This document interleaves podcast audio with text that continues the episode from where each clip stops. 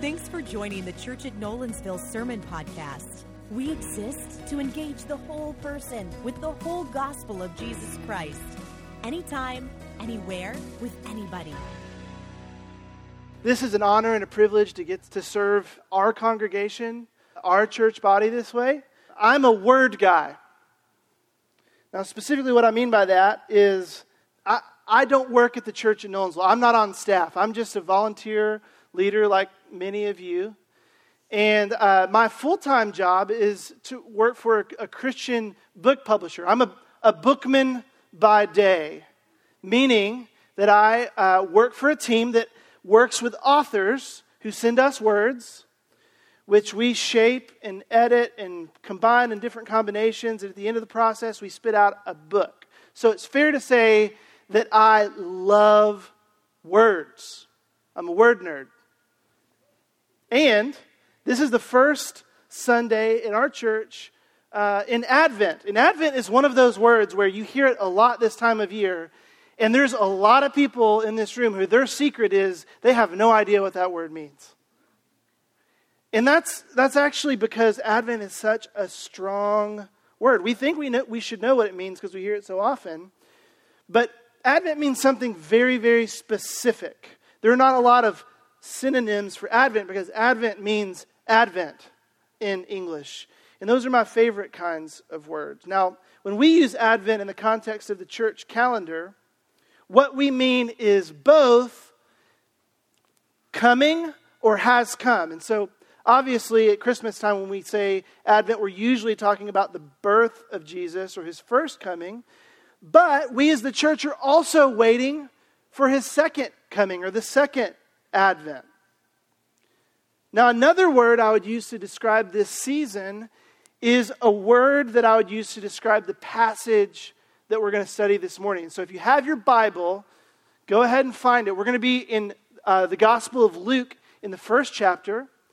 If you don't have a Bible, you probably do have a cell phone that is connected to the internet, and that has the Bible too. So, find Luke chapter 1 because we're going to be doing Bible study this morning. Now, anticipation.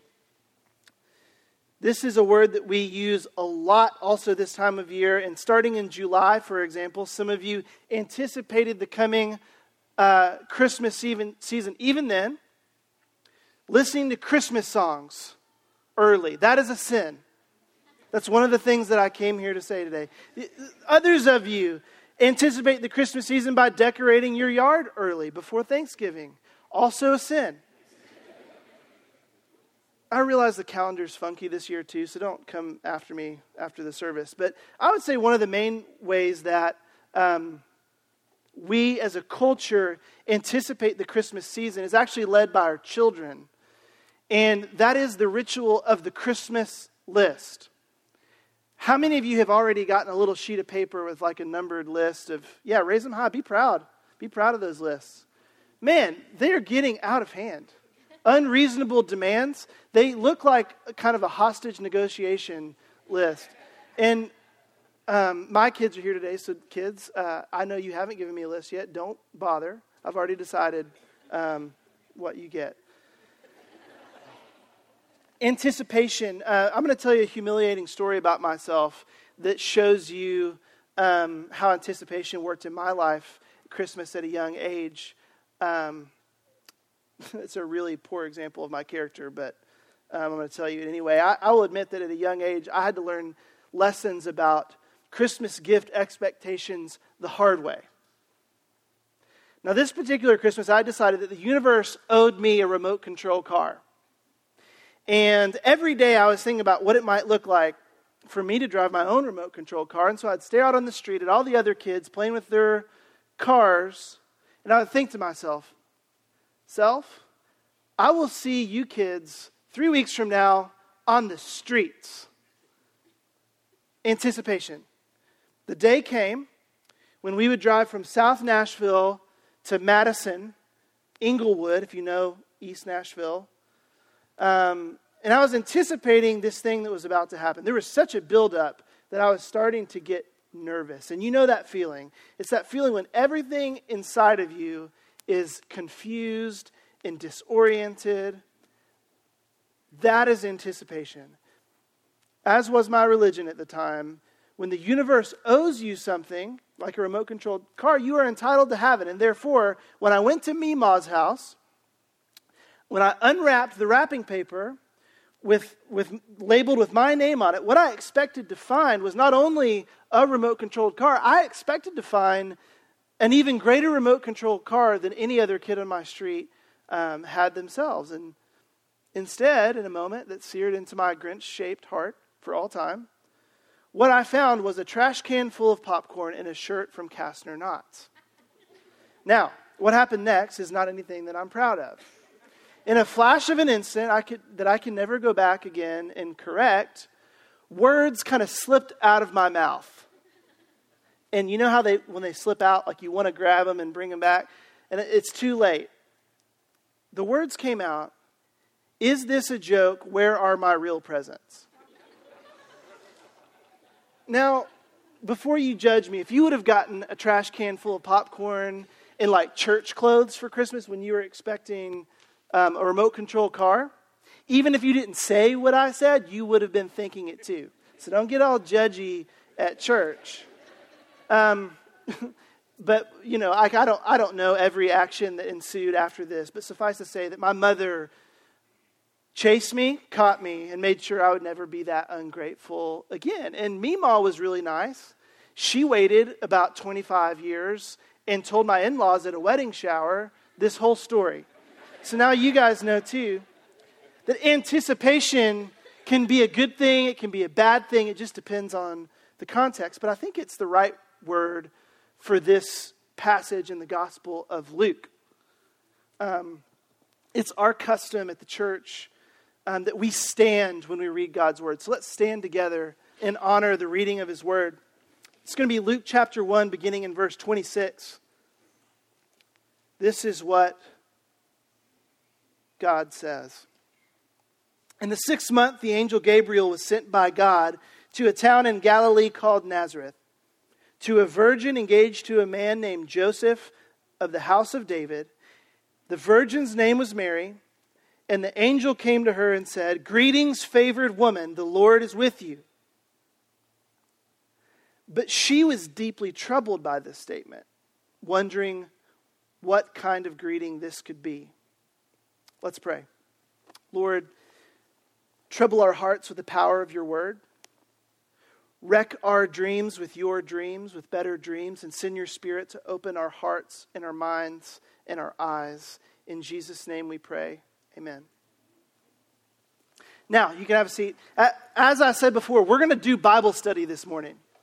So you're going to need your Bibles open in your lap because we're going to be going uh, right around back to the text over and over again. And I want to uh, outline how are we going to approach the text of Scripture this morning. Now, you guys may remember weeks ago we had a Sunday called Vision Sunday, and we heard from Pastor Mike Glenn, and he outlined a few very clear, very simple ideas that will guide our future in 2020. One of those ideas was that we would rediscover the Bible together. What does he mean, rediscover? Well, we can't assume the Bible in 2019. Not among the unchurched, nor among the churched. Not among the Christians or the lost and the seeking. Research from Lifeway and the American Bible Society shows verifiably that we know less about the Bible in America today than we did in generations past, inside the church and outside the church. So, no, we cannot, we cannot afford to kid ourselves. We as a church do not know the Bible as much as we pretend to know it. So we have to rediscover it. If we're going to be a church that exists for the sake of others, if we're going to be any good for ourselves, we must get serious about God's Word. We must know it, we must meditate on it, we must go to it, especially when it contrasts with the perspective of the culture.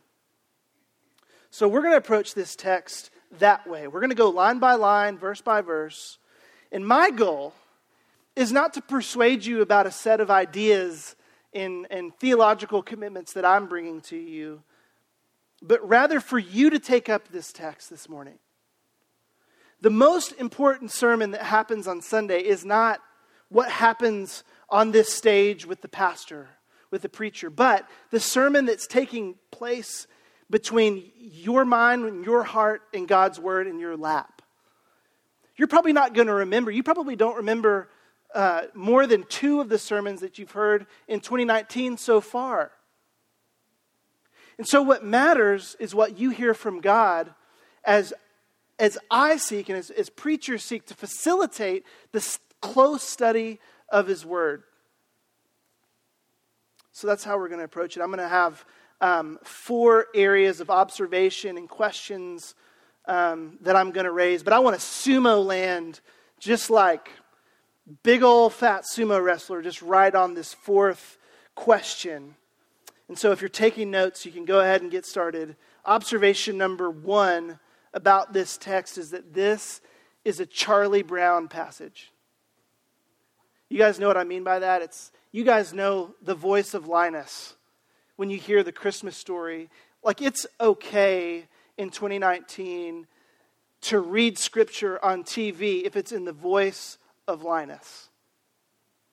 And here's my fear about Charlie Brown passages is that we would sleepwalk through this part of the Bible because it's such a big part of our collective cultural consciousness. That we would think that this is um, a passage of Scripture that we're inoculated to, that doesn't pose a threat to disrupt our lives. And so, as American Christians in particular, for these types of passages, our first interpretive move has to be that we see this passage, that we commit to see this passage with different eyes, that we begin to hear this passage with different ears, so that we could bury this passage deep in our minds and deep in our hearts.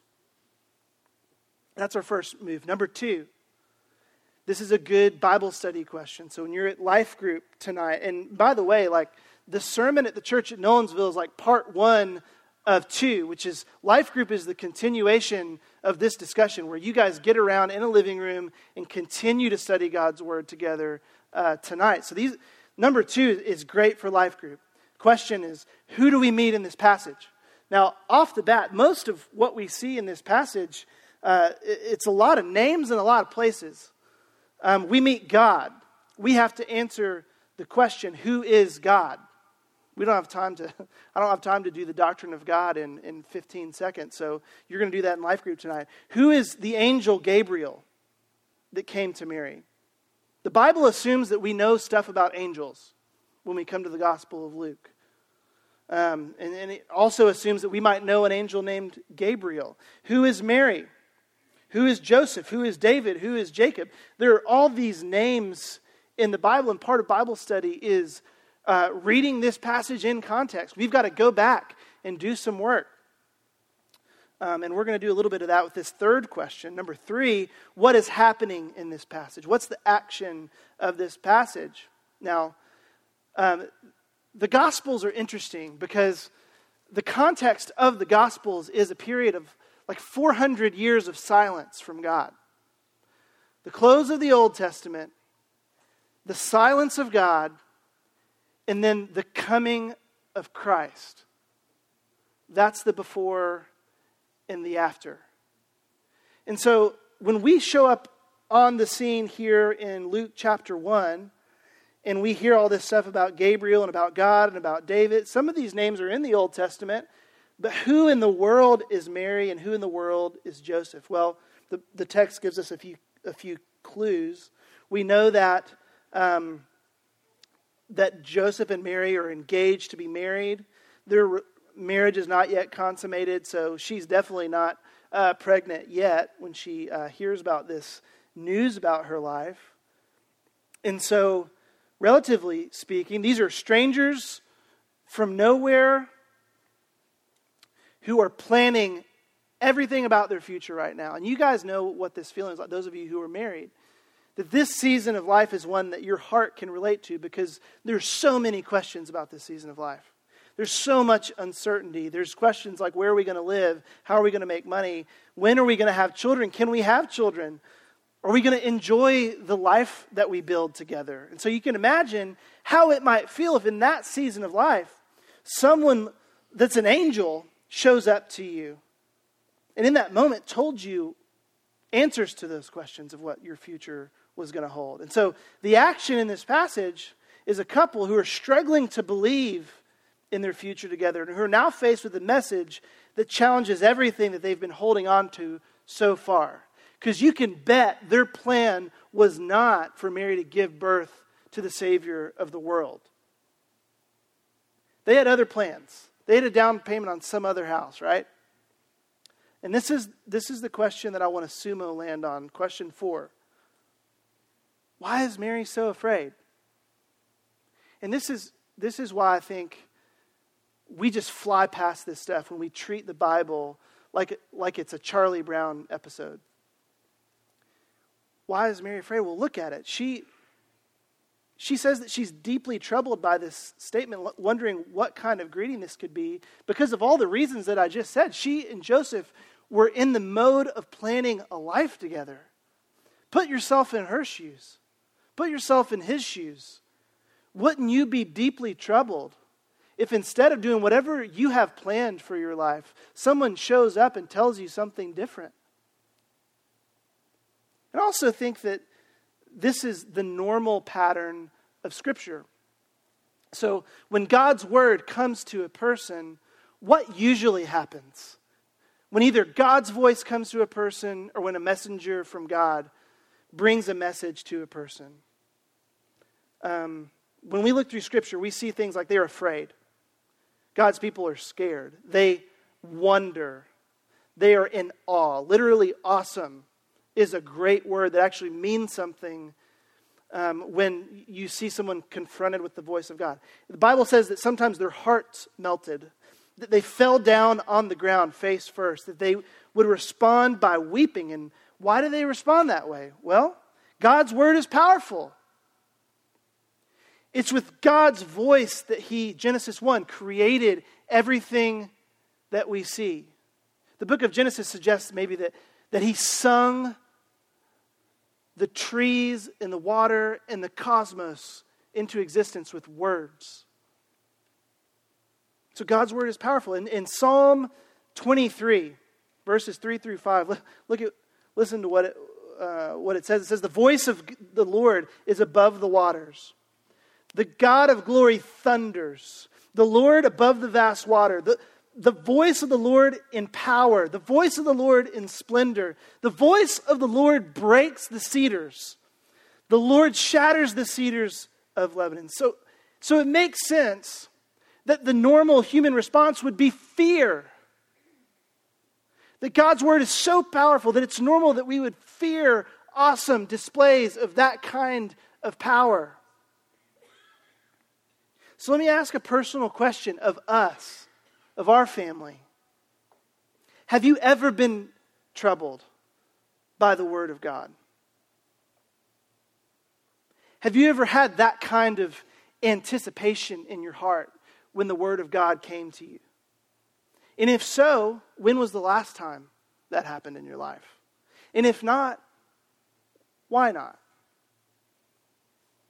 These are the questions I'm asking myself. I, I believe that we have a crisis in our churches when it comes to the issue of biblical literacy. I do not think we, as a generation of people, as I've said, know the Bible. We do not know the Word of God. And some of you are probably thinking, how can you say that? We come to church every week and we hear the Bible preached. I do too. What I'm saying is that even those of us who are at church don't know the Bible as well as we think we do because we're always pretending. I was, I'll give you an example. I was traveling um, for work and I went to a large church in Texas. And the pastor of this church is like mega celebrity pastor, preacher that you're probably all going to listen to his podcast later because you're like, I didn't really get a great sermon at church today, so I'm going to go download his sermons, which is great. I'm going to do that too. Um, and this sanctuary is like 3,000 seats. And it's filled with people who all had seminary degrees, like Masters of Divinity and PhD in Biblical Studies. These were not lay people in the room. And a Bible teacher stood up from their church. She, she teaches uh, women's Bible studies for the church. And she stood up in a, in a group of mostly men and she said to them, Let's do something fun. Let's have a pop quiz.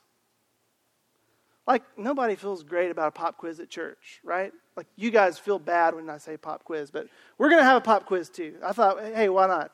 Um, we did do 20 questions. We'll just do 10 this morning. So play along. Get a get like a pen to test yourselves, or like get your phone and like write this down. We're going to do 10 questions, lightning speed. This is what happened to me, so I'm going to make it happen to you. All right. Here's, here's 10 questions on the Bible to illustrate a point. Question one Name the first three Israelite kings. Just three. There's more than three in the Bible, but name, name the, the first three. Question two, easy one. Where did Jesus grow up? Question number three Who moved from Ur to a country he did not know? Who moved from Ur to a country he did not know? Some of you guys are getting so excited, and you were like those kids in school. Um, question four What were the occupations of Cain and Abel?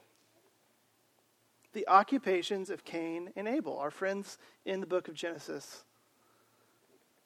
Question five, halfway mark. Who prophesied? Unto us a child is born, unto us a son is given, in, in kids who are in the first service, y'all should know this. There's a beautiful Bible teacher teaching about this prophet. It's my wife, just to be clear. Um, question six How many books are in the Bible? Plus, for this to be a full answer, need to have how many in the Old Testament and how many in the New Testament. Question seven, home stretch. How many years of famine did Joseph prophesy to Pharaoh. How many years of famine did Joseph prophesy to Pharaoh? Question eight What is the name of Joseph's youngest son? Question nine What was Noah's first act when he emerges from the ark? the last question is an easy one Who made the golden calf? Now, in the first service, I already had like some people criticized me because they were like, You didn't give us the answers. It's like, Yeah, that's the point. Um, but ask yourself, like, how did you do? Like, how many of you would say, I crushed all 10 of those? Zero questions wrong. Zero questions wrong. Like, lot, yeah, no hands going up.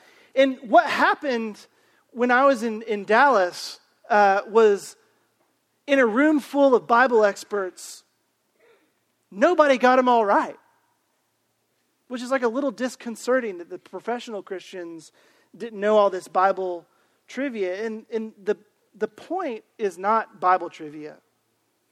For some reason, we have so much pride when it comes to admitting that we don't know everything at the Bible. And I'd be the first to say that I didn't get all the questions right on this quiz, and I've graduated from seminary. I have those degrees.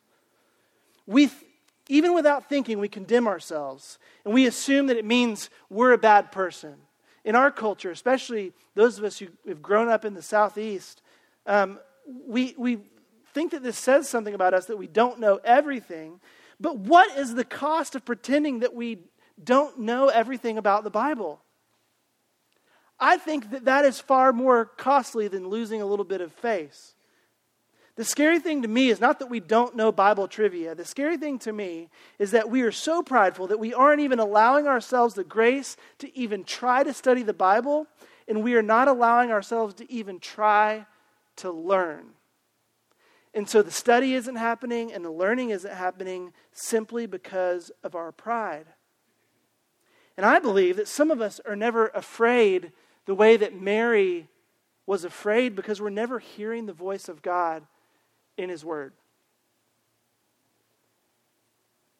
Mary heard the word of God and she was afraid. I think there's this concept of the fear of God in the Bible. And a reasonable question to ask is Is it good to be afraid of God? Isn't fear a bad thing? Well, I, I think, um, write this down. I think there's two types of fear in the Bible fear of God will save your life. Fear of man will ruin your life. Fear of God will save your life, and fear of man will ruin your life. I think the Bible distinguishes between these two types of fear. And to help you try to distinguish between these two types of fear, I'll say this The fear of man will drive you to be controlled by the opinions of others, but the fear of God is the beginning of wisdom.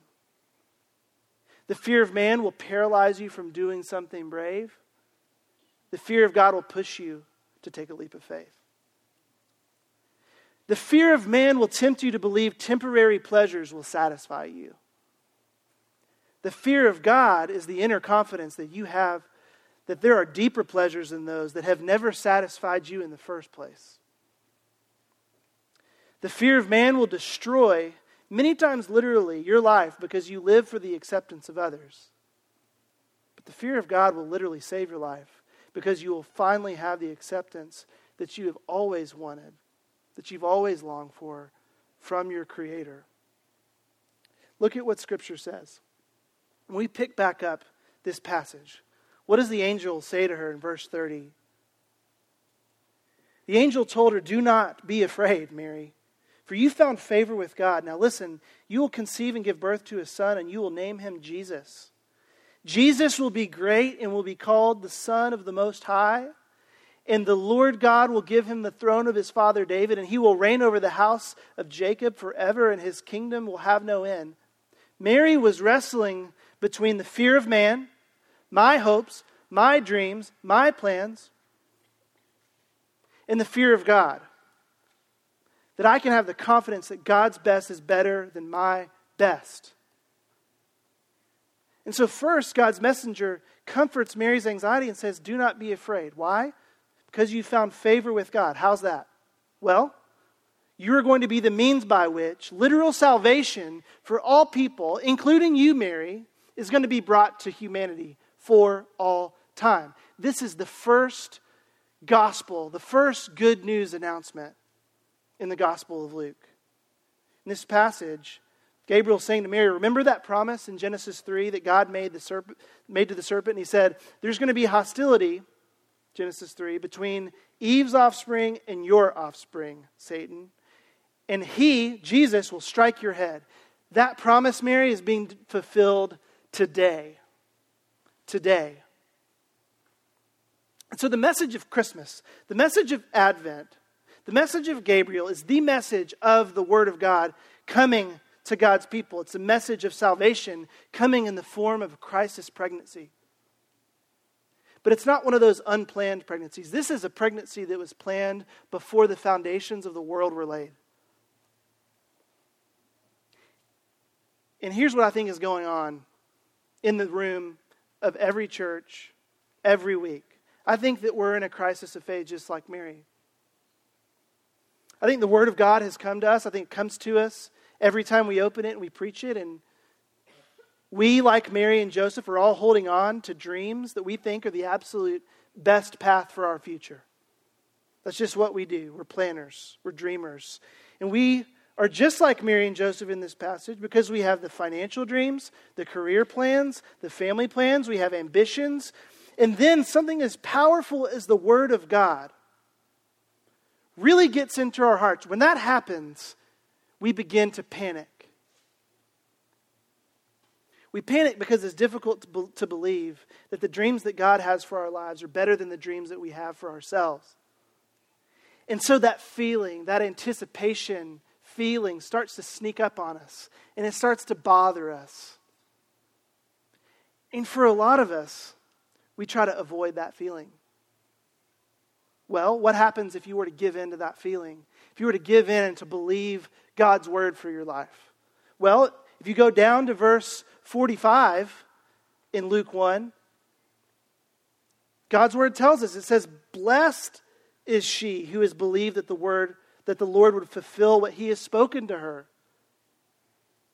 God's word makes this claim about itself that you can trust it, that you can build a successful life. Maybe not successful based on what your feelings are telling you, about what the world is telling you, but the Word of God is knocking on our heart. when we hear it. I believe that in every church, every seat, in churches all across the country, there are those that sit here week after week after week, deeply troubled. They have that deeply troubled feeling that Mary had that something is not right, that there's something more, that there's something better on the horizon, and we've never had the courage to face it. And we've never felt like we had the opportunity to act on it. We've never had the space or the margin in our lives to do that kind of business with God.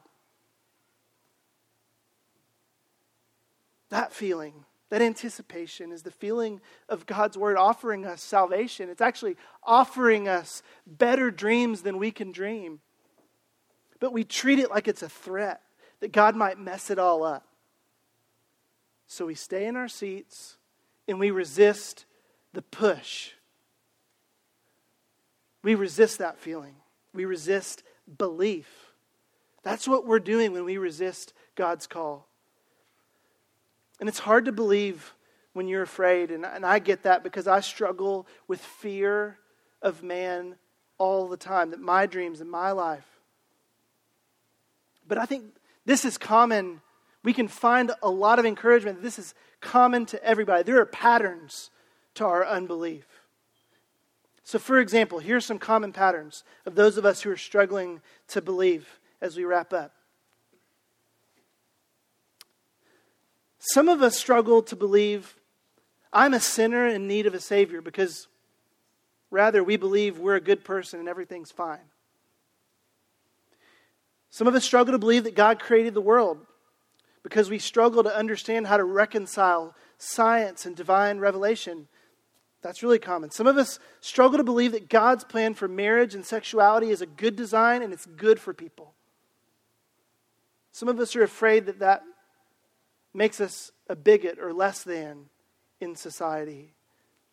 Some of us struggle to believe that God is good in an evil world. We don't understand why God would allow evil things to happen. Some of us struggle to believe that God is for you and not against you, that God cares about your circumstances, that life following Jesus will be as fun as living for your own interests, ambitions, and goals. And some of us struggle to believe that we can be successful while following Jesus. And what we want to do this morning, and what we want to do every week at the church at Nolensville, is to create space for those who are wrestling with deep spiritual fear that comes to all of us when we hear the Word of God. And I think we have a choice. We can fear man and we can fear God, but we can't do both at the same time.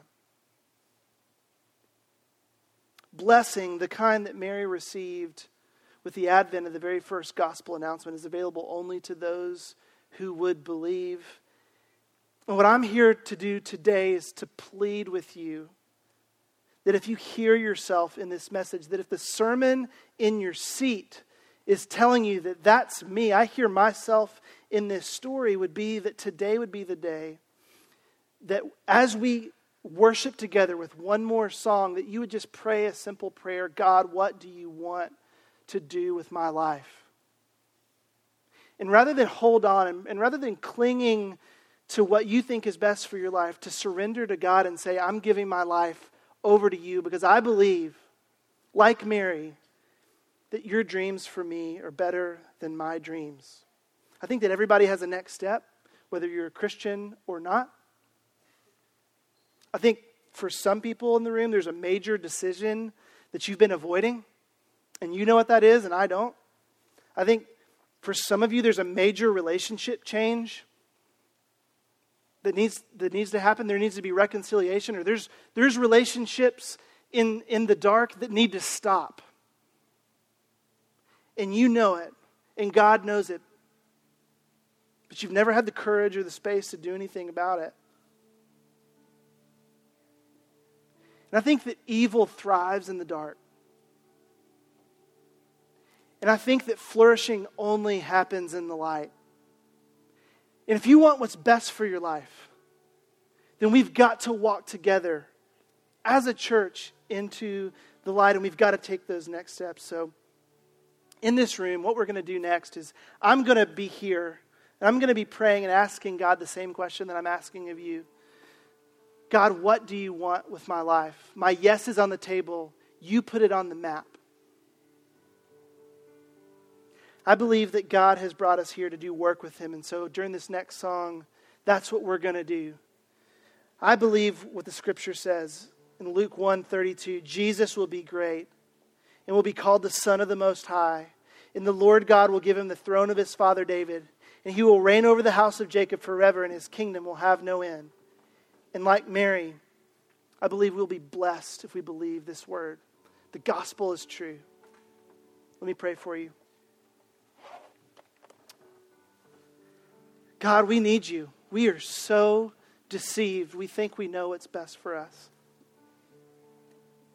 because of what our feelings are telling us, because of intellectual problems that we don't have sorted out yet, God. But I pray that this church would be a sanctuary for searchers.